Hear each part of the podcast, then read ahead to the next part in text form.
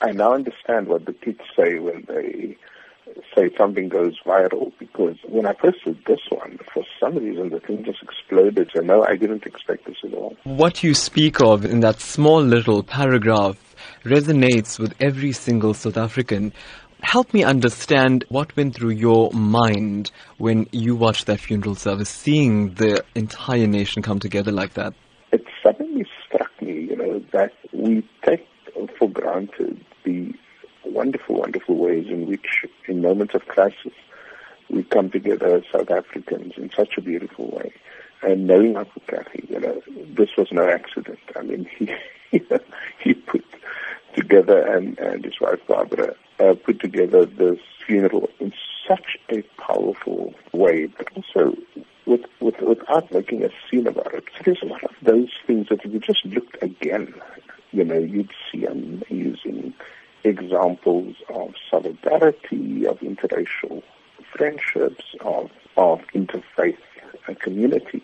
And, and would you say then Ahmed Kathrada has achieved a great deal of his objectives of creating a non-sexist, non-racial, democratic South Africa? No, absolutely. When Ahmed Kathrada died, I had a sense, you know, of one of the last of South African royalty almost, as Neville Alexander used to call them, you know, the Walter Sisulus, the the Nelson Mandelas, and uh, Govan Mbeki, and of course uh, Ahmed Kathrada.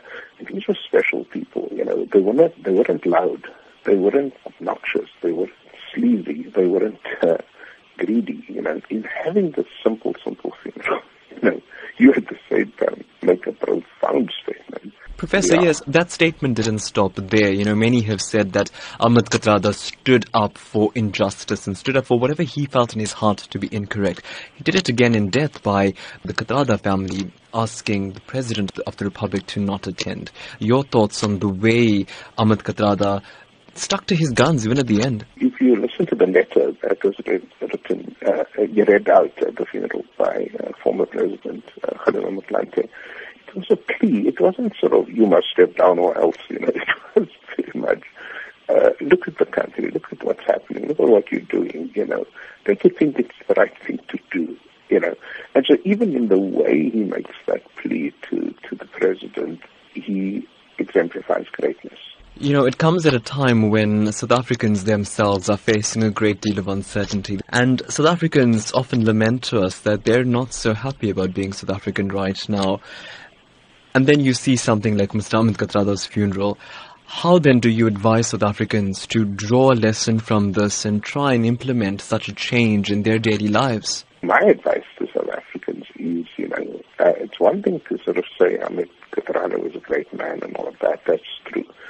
It's another thing to say let's draw inspiration from his life and let's get up again and continue the fight against injustice, inequality, corruption, and the like. That, I think, is the real message of the funeral and the man.